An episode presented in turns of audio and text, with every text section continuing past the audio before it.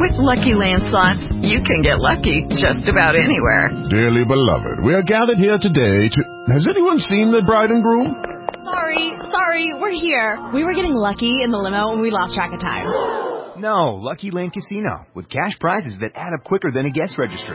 In that case, I pronounce you lucky. Play for free at LuckyLandSlots.com. Daily bonuses are waiting. No purchase necessary. Void where prohibited by law. 18 plus. Terms and conditions apply. See website for details. Hello and welcome to Through the Bible with Les Feldick, an inspirational and informative half hour of insight into the heart of Scripture. In addition to teaching the Bible, Les is a full-time rancher, having a down-to-earth practical teaching style that makes the Bible come to life. All programs are available on audio tape, videotape, and in printed form. At the end of the program, there will be an address where you can contact the ministry. And now, here's Les Feldick with today's lesson. So now as we come on down then in chapter 12 again, for verse 8. Now God gives him the reason for keeping the man humbled and evidently putting him through all the trials and sufferings.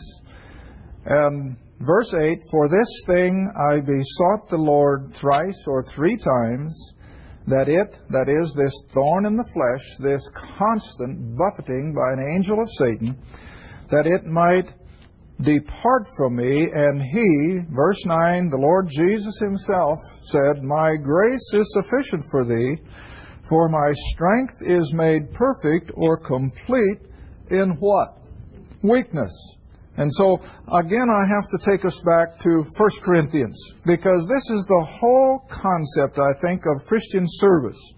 And, you know, I don't mind a bit when once in a while someone will say to me or someone will write, well, Les, the Lord is blessing your ministry, don't get the big head. Because that's always a danger. And don't think we don't know that. And so, like I say, I don't mind one bit if people remind me, because the minute we think we can do it ourselves, we're all done.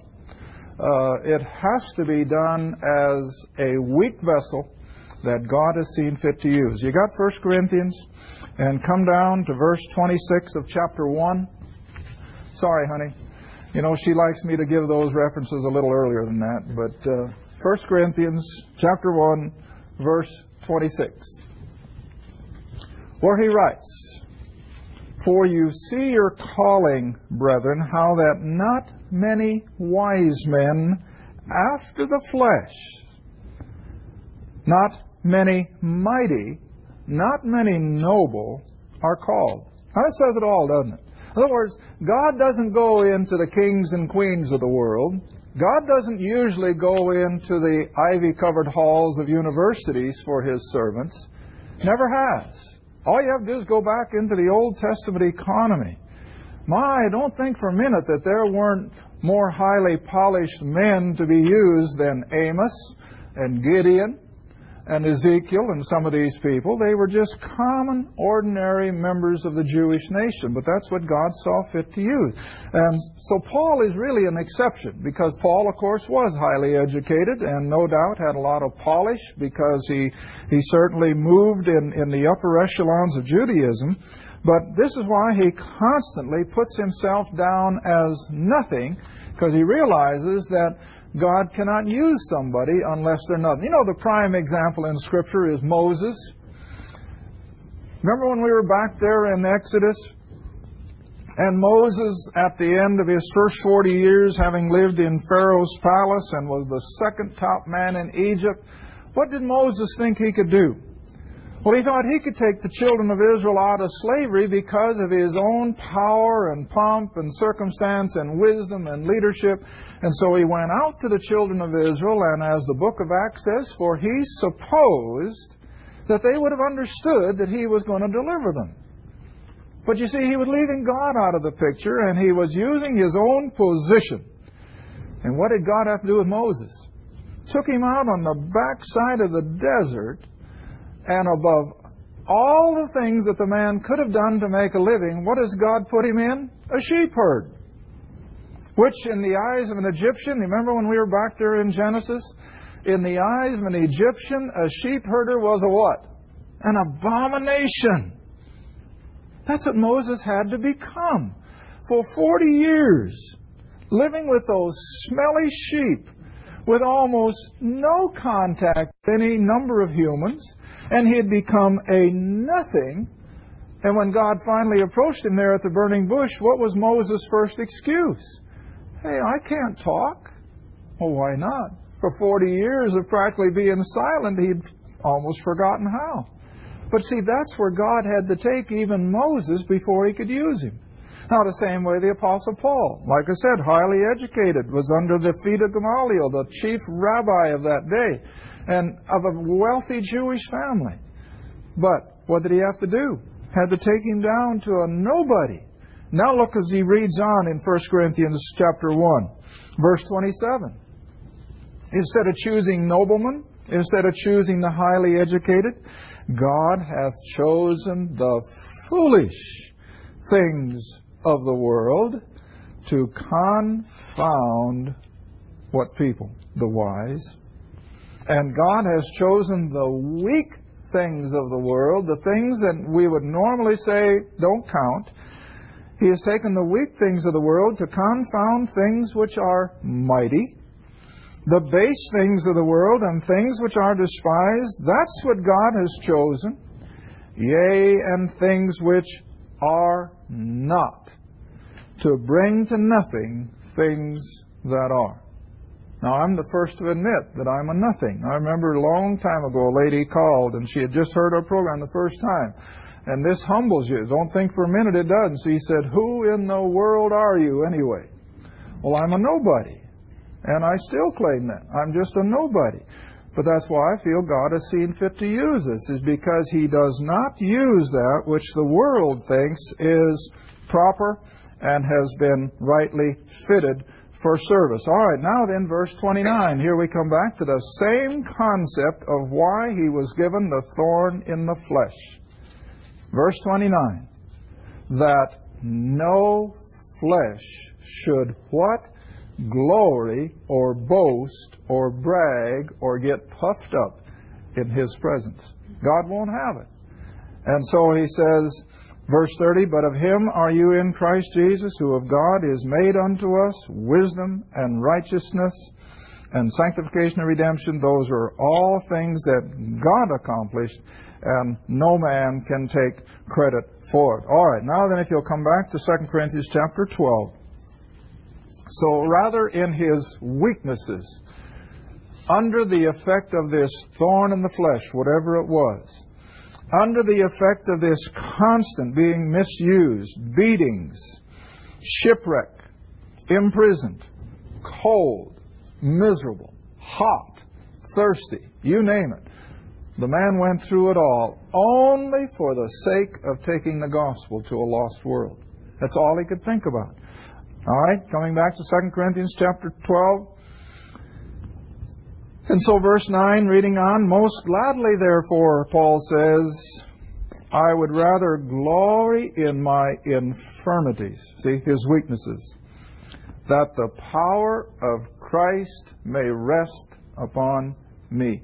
Do you see what he's saying? He wasn't wishing for power and circumstance and political clout. He cared for none of that. But as long as he could be a nobody, who could use him? God could. And that's what had to... You know, the more I've been studying with regard to these two letters to the Corinthians the last few months, and I hope I'm bringing it home to all of you here in the studio as well as to our television audience, the insurmountable odds that this man was facing when he went into absolute strange territory of pagan Gentiles who knew nothing of the God of this Bible. Oh, the little Jewish communities in these cities did. But see, the Jews never evangelized. The Jews never took their knowledge out to the pagan Gentiles. And so when Paul comes into these very cities, like we talked about up here in Galatia, of Antioch and Derbe and Lystra, and then later on into Ephesus and Philippi and Thessalonica and Berea and Athens and Corinth, every one of those places were abject pagan idolaters who knew nothing of the God of creation. Nothing. And they weren't even very good people. They were rotten morally. Now, I was reading again last night. I just shared one little thought with Iris, and I won't even put it on the air. You have no idea how morally corrupt most of the cities in the Roman Empire were. It's unbelievable. And yet, into that kind of an environment, this man walked with no pleasant appearance, with nothing physically going for him, and all he did was preached Christ crucified, and those people turned from their idols and became believers, so staunch in their faith that they were willing to be martyred by the hundreds. And they never wavered, as Paul has shown over and over in his writings, that in spite of everything that those early believers went through, hey, they didn't give up, they didn't panic, they didn't run. How in the world did it happen? Well, it was the power of God when the gospel was preached. And I think it's the same way today. Oh, I know we're living in times when it seems that our moral fabric is just rotting away. But when I read how things were in the Roman Empire, hey, we're not that bad yet. There's still hope. And at least most of our American people have a concept of God. In fact, I read one of the polls again the other day that two-thirds, now this is kind of shocking, two-thirds of the American people are sure that one day they're going to stand before God. Hard to believe, isn't it? I don't know where he polled them, but evidently it's got some validity to it. But Paul didn't have that kind of an advantage. He didn't approach people who knew there was a God. He didn't approach people who had any concept of biblical morality. They were abject, immoral, I mean blatantly immoral pagans. And all he did was preach the gospel, and they came out of it. You know, I was just sharing with somebody on the phone, I think this morning before we came up here to Tulsa, that in all my years of teaching, and I didn't realize it until a gentleman in one of my other classes here in Oklahoma, been in my class now for, I guess, about 15 years. And I'm sure he came out of a pretty fast-lane lifestyle. But one time he said, Les, he said, do you realize you never say a word against drinking, smoking, cursing, gambling, illicit sex? He said, you have never said a word against any of that? And I said, well, I didn't realize it. No, he says, you don't. But he says, you know what? He said, you brought me out of all of that. How? By teaching the Word. That's all it takes. You get people into the Word, and you don't have to get on them because of their drinking. You get them into the Word, and you don't have to get on their case about their immorality. The Word takes care of it, see? And I think this is where so many people have gone astray. We're trying to somehow legislate all this. We're trying to bring people in on a guilt trip. And, yeah, they got to be found guilty, but by realizing what the Word says. And this is exactly what Paul is after, see? And so, continuing on.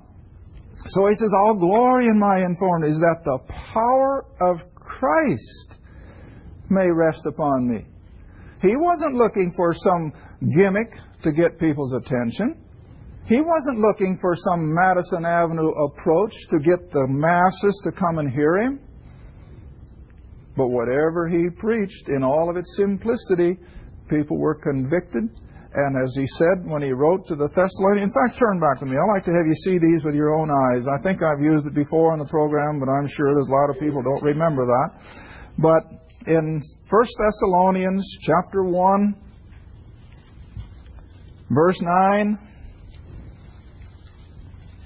and this is what he experienced everywhere he went, simply because he preached Christ crucified, buried, and risen from the dead. That's the power of the gospel. And even though we can't understand it, God, in His own inimitable way, will bring people to a knowledge of the truth. All right, look what he says in 1 Thessalonians chapter 1, verse 9. And remember, these Thessalonians were just as pagan as any of the rest of them. Oh, let's go up to verse 8. Verse 8 and then verse 9, where it says what I want you to especially see. But verse 8, for from you, he says, sounded out the word of the Lord, not only in Macedonia and Achaia, those are the two states of Greece, remember, but also in every place your faith to Godward is spread abroad, so that we need not to speak anything. You know what was happening? As soon as Paul saw these people converted out of paganism, what did they do? They shared it wherever they went. They couldn't shut those people's mouths. All right, read on. Verse 9. For they themselves show of us what manner of entering in we had unto you, that is, the Thessalonian believers, and how you turned to God from idols, see that, to serve the true and living God. Isn't that amazing? Here he could come into a pagan city with all of its pagan statues and their gods and their goddesses and all of their attendant immorality. And he would preach how that God came in the flesh and went to that cross and was raised from the dead. And they believed it. Wonder of wonders, but they believed it. And so consequently, he had so many converts that they accused him of doing what to the Roman world? Turning it upside down. Like one pastor I had years ago said, well, it's just the other way around. They turned it right side up. But whatever. There was such an impact from this one man's preaching the gospel that the world in general said, that man is turning the empire upside down. And we know he did. All right, now come back again, if you will, to 2 Corinthians chapter 12.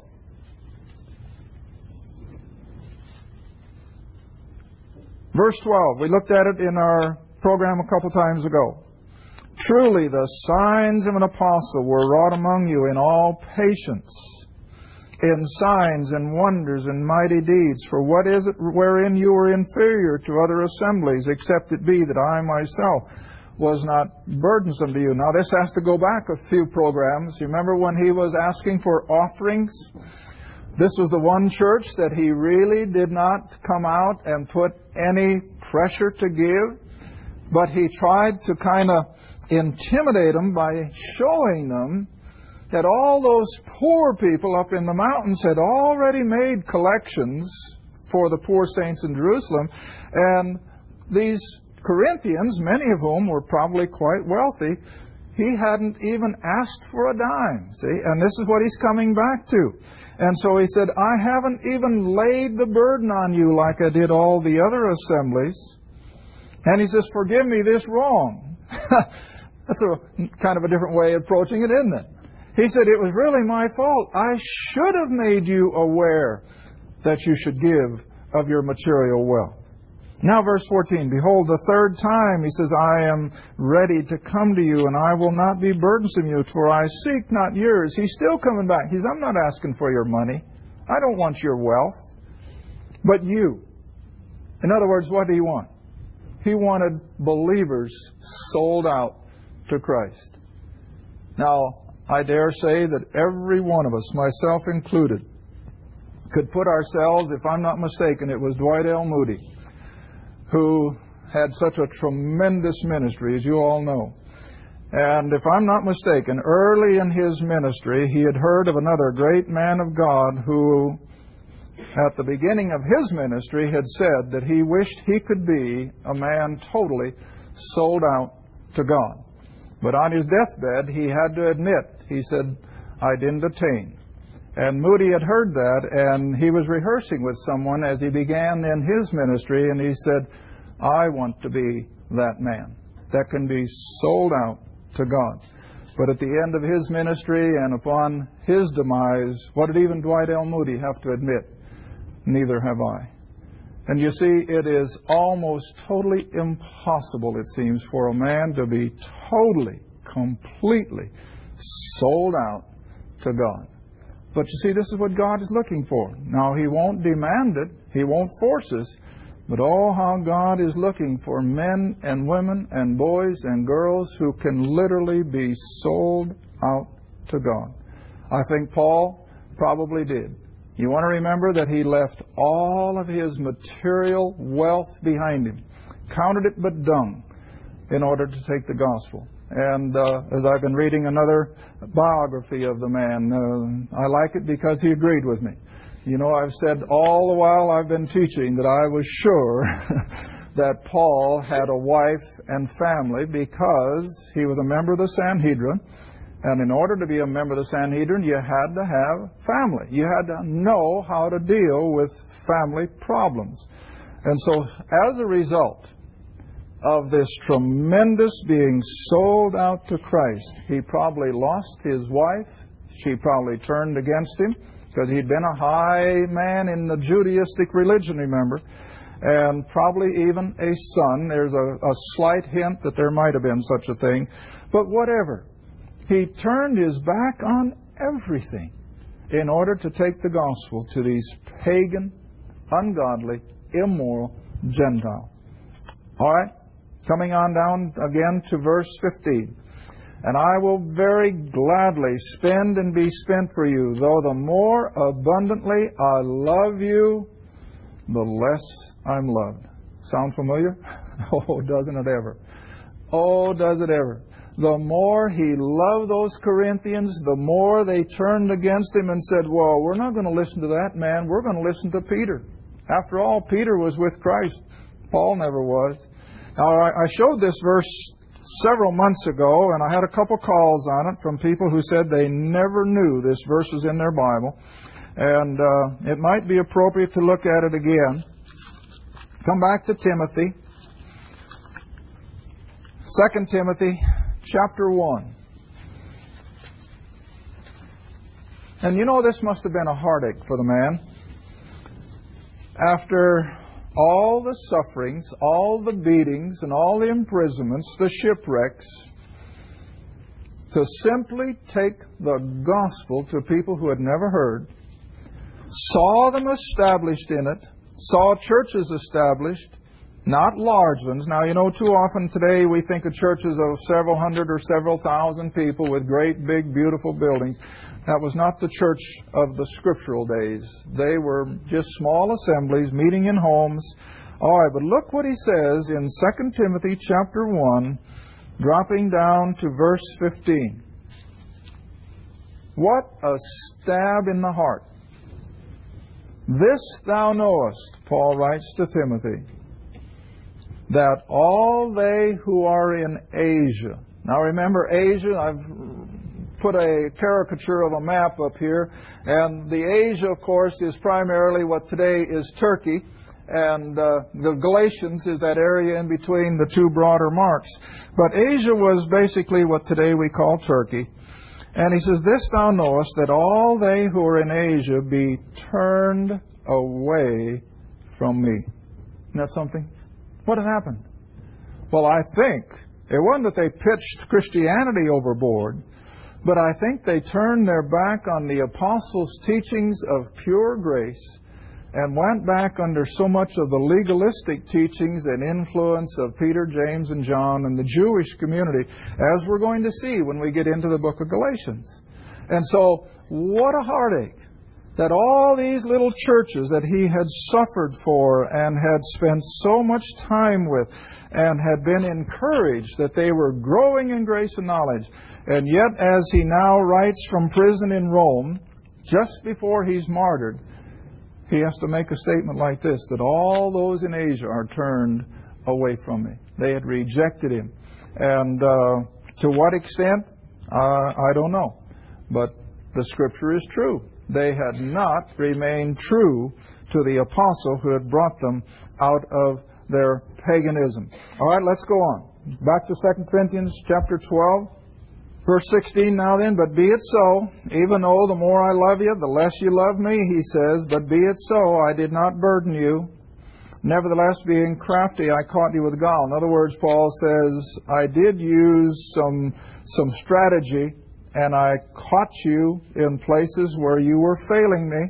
Verse 17, did I make a gain of you by any of them whom I sent unto you? In other words, when these men came through, did I tell them to squeeze every dollar out of you they could? No. But he said, I desired Titus, and with him I sent a brother. Did Titus make a gain of you?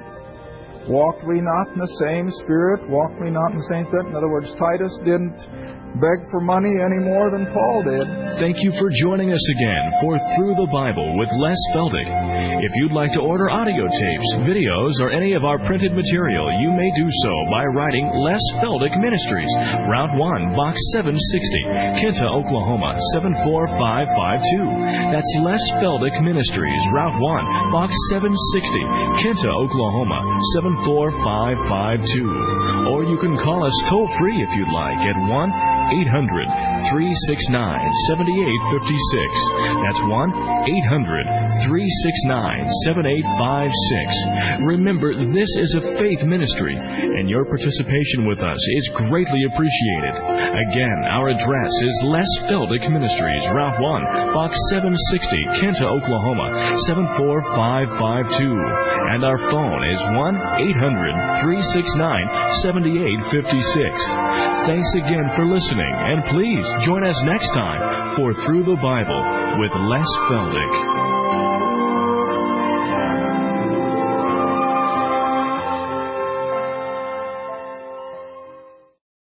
It is Ryan here, and I have a question for you. What do you do when you win? Like, are you a fist pumper, a woo-hooer, a hand clapper, a high-fiver? I kind of like the high-five, but if you want to hone in on those winning moves, check out Chumba Casino. At ChumbaCasino.com, choose from hundreds of social casino-style games for your chance to redeem serious cash prizes. There are new game releases weekly, plus free daily bonuses, so don't wait. Start having the most fun ever at ChumbaCasino.com. No purchase necessary. VGW Group. Void where prohibited by law. See terms and conditions. 18+.